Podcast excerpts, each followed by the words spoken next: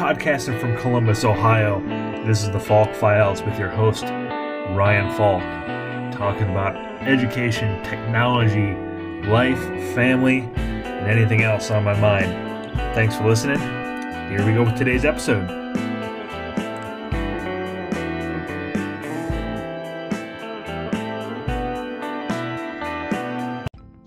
Good Thursday morning. Thanks for listening. Hope everybody's again having a great week. This is Ryan.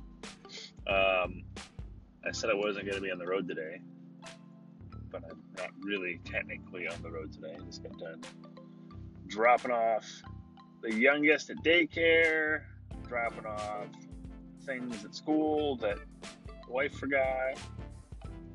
So, on the way back to the house, uh, I got a bunch of office work, contract stuff, prepping for a presentation tomorrow.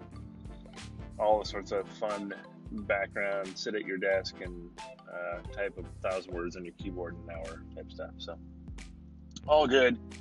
Actually, it's part of the job I kind of enjoy. I kind of enjoy that preparation for, you know, um, customer facing stuff and the contract stuff, the legal stuff. I could do without that some days, but it's part of the deal. So, um, again, hope everybody's doing well. Thanks for listening. I wanted to talk um, the next part of our business. I want to talk about um, was kind of an integral part, but it's not something that is contracted. It's not something that yeah, I talk about it through my sales process, but it's kind of one of those things I'm pretty sure customers let me let me preface. Customers who understand it see the importance of it. Customers who don't, uh, who just see um, um, they just see the frustration with bad service. They don't think about this part of it. Um, they're often the ones who see the the biggest takeaway from it. I think. Um, but again, it's not something that when you go through our contract, it's it's a small section, but it's not a big part of our pitch. Uh, we talk about in a school where we are everything, where we are director of IT services, where we are um, on-site services, support services, all that. Um, we talk about having three things, whether requested or not, ready to go for our customers. The first is budget. So, tight budget, a budget that's understandable, a budget that's straightforward, a budget that works for the goals of the district, and sticking to that budget. Again, if a school is not frustrated with the cost, they may not see the benefit of it. But I think long term, I think a lot of IT directors struggle with this because they're trying to juggle 30 different things. And if I'm going to throw something to the side, it's going to be the paperwork stuff. Okay. So, first one's budget, understanding where the money is going, understanding where the budget's going, and understanding what's coming in, in the next few years. And that kind of bleeds into um, the next two things, which I will tie together, which is inventory and a strategic plan for IT. So the inventory piece is straightforward. What do we have? What do we own? How long have we had it? Um, who's it assigned to? When does it need replaced? When's the warranty up? Have we sent it in for repairs before? Down to the detail, down to specific PCs or Chromebooks that are with people. And it's a big importance and it affects the first thing I talked about budget. Be able to say, hey, look, we have an inventory of everything from our network to our servers to our storage to our PCs to our printers to our monitors. And we know when we're going to have to have an expenditure to replace X number of devices. And because we have the inventory, we know the cost of those devices, we know the cost of upkeep for those devices. So you have everything you need to budget based upon an inventory, which is huge. The biggest piece, I think, is that strategic technical plan, that last piece. So, this is how do we, where are we going with IT? What are we trying to do in the classroom? What are we trying to do for our staff? What are we trying to do for our teachers? Do we need upgraded wireless?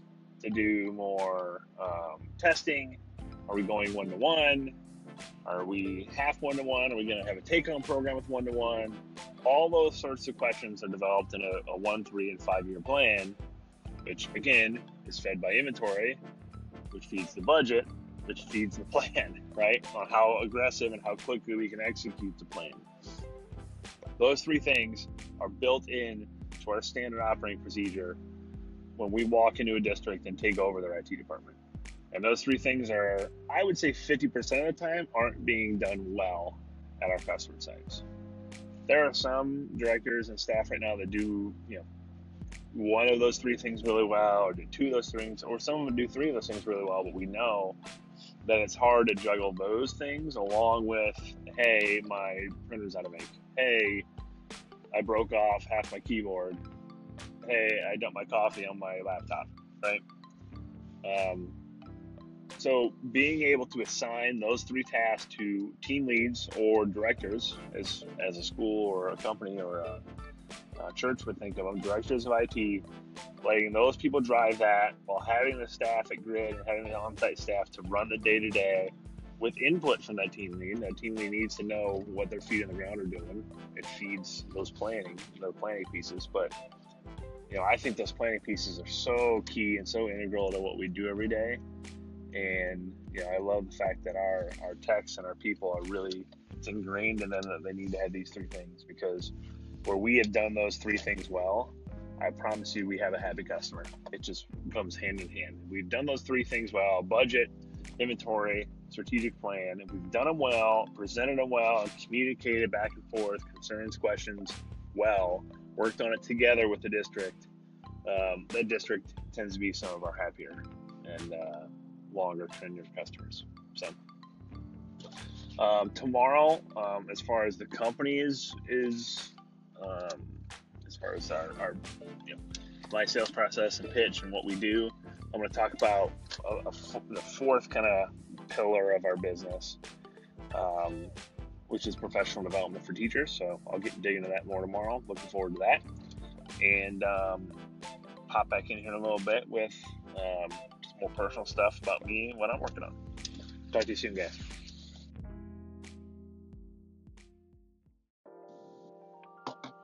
Either I'm liking the streak, I'm not finishing these podcasts and posting until late at night, or I'm hating it. I haven't figured it out yet. Um,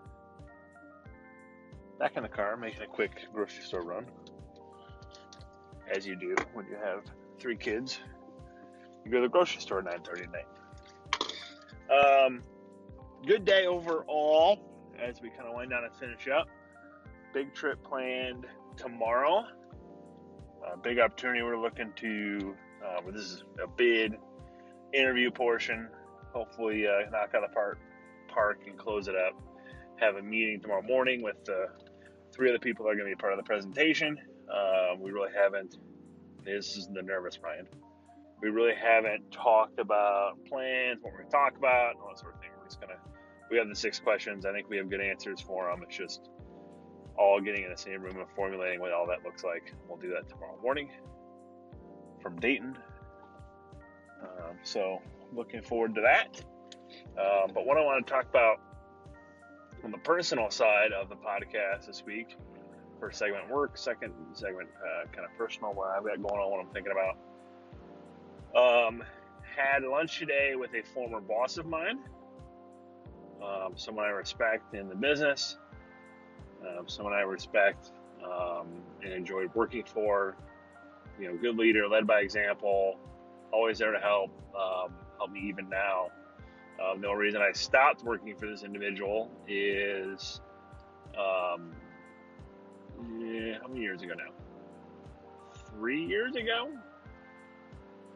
um, three and a half years ago.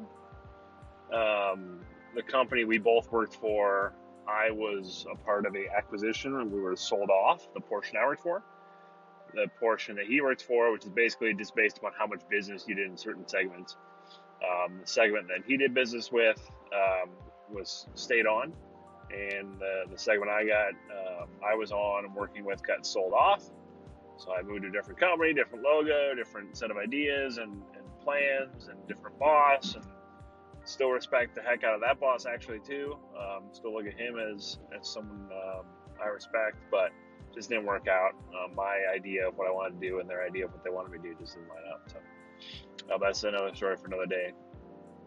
But um, you know, this individual I had lunch with today, like I said, respect the heck out of him, and it had me thinking about you know past relationships and my kind of path to where I'm at today, and um, kind of took me back to lunch with my dad uh, a month and a half ago now. Um, and him and I were talking about maybe only a month ago now but him and I were talking about you know my career path versus his career path. He's worked for two companies in his entire career, um, and you know I worked for two companies in the first four years, three companies in the first four and a half years, five years of my career, um, and just the differences in generationally, you know how that works out. But the one thing that I'm really proud of, and I think he can recognize, is that there's only been one position that I've um, had outside of my first job out of school. One position after that where I didn't know anyone in the company and I wasn't recruited. Every other position I've had, I've been recruited to that position by someone at the company. Um, you know, someone I'd worked with in the past, either worked for as a, as a peer um, in the same group or worked with in the same, underneath the same umbrella of a company or worked for directly. They recruited me over. And I'm really proud of that just because I think, you know, it reminds me that the relationships are super important. It reminds me that if I continue to do the right thing by people, to look out for people's best interests, both internally inside my company and externally as customers, um, that good things will happen.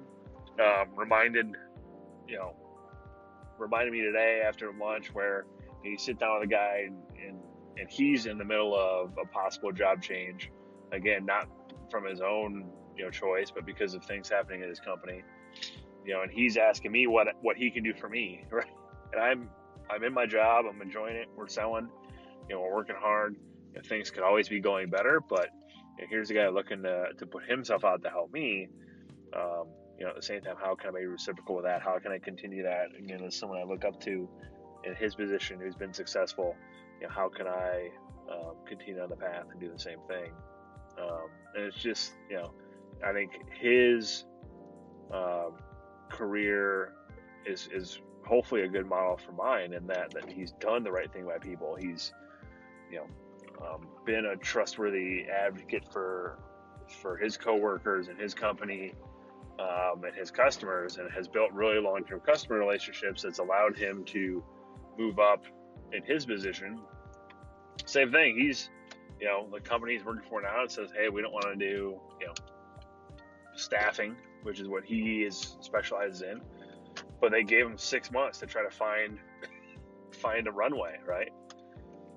Companies don't do that nowadays. They don't give you an opportunity to find a landing spot, you know, the, the ability to continue to catch a paycheck and find something you can do. But they did that for him because they respect the heck out of him, and that's kind of where I want to be and what I continue to strive to do. So, um, I'm at the grocery store now, so I got to break off segment two. Maybe it'll be another segment three when I get back out. Thanks for listening. Segment three, unplanned segment three, but still segment three. Um, driving home, got what I need, all good to go. I'm gonna come home to a quiet house because I can almost guarantee that my wife is asleep you, we, my wife and I, I think I told us way back before I kind of created and recreated what I'm doing on the podcast and did all the season one type stuff. And, um, so if you go back, if you're on Anchor, go back and want, listen to some of the old old episodes. Uh, but my wife and I dated all the way through college. We started dating the last half of uh, the senior, our senior year of high school, and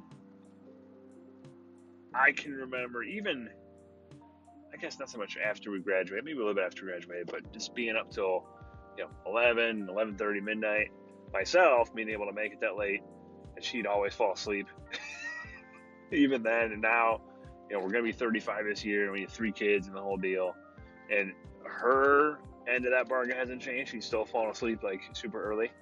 But I can see my time that I can stay up late creeping from you know 12 30 1 o'clock and still being able to wake up at 6 o'clock and being you know relaxed and ready to go. To now if i don't I'm not, I'm not in bed by 11 like the next day is just screwed. So getting old sucks. Um, but anyways um, I, last segment didn't want to talk about the fact that i don't need more sleep now but i'm old but i guess i did talk about that. Um, but want to talk about basketball. So I want, if you're on Anchor, I know some of the other platforms is a little harder to do this. You can comment and send me an email and that sort of stuff. But if you're on Anchor, I want you to call in and tell me how your brackets are doing after day one. I am a uh, notorious multiple bracket guy. I've got four brackets this year. Two, no, two, one of which is for money, and the other three are for pride, respect, and fun. Um, and they're about, I would say, they're about seventy percent the same, but you know, the thirty percent is a little wacky. It Gets you know, the champions are different, final fours are kind of consistent, but a little bit different. Uh, so way into it. Um, that is the one thing that will probably keep me up later tonight is watching basketball. Uh, but if you're on Anchor, like I said, do a call in if you filled out a bracket, let me know how it's doing. Call in if you didn't fill out a bracket. And what I want to do is is I want to have a guest on my show next week to talk about their bracket or why they didn't fill out a bracket. So it'll be our first guest, my first guest ever, and I want to talk about NCAA basketball. I want to talk about your bracket or why you did not fill out a bracket. We'll do that next week do a call in between now and Monday. Let's do it on Tuesday. Let's plan on doing it on Tuesday because I know I'll be in the car and I'll have some windshield time and we'll find a time to have you do a call in and we'll talk live on the show. All right? If you're on Anchor, do that. If you're on any other platform, uh, get on Twitter and send me a message on Twitter that you want to be on the show. We'll figure out how to do it. It's at Ryan Falk, R Y A N F A L K, one word, no spaces, none of that in between. At Ryan Falk, send me a message. Let's talk about your bracket because I love talking about. I don't want to say I love talking about NCAA basketball. I really like taking, talking about NCAA basketball, but I'm more interested in the gambling bracket piece of it, to be completely honest. Uh, so let me know how you're doing. And uh, again, thanks for listening. Final segment, segment three. We'll talk to you guys tomorrow. Hope everybody has a great evening.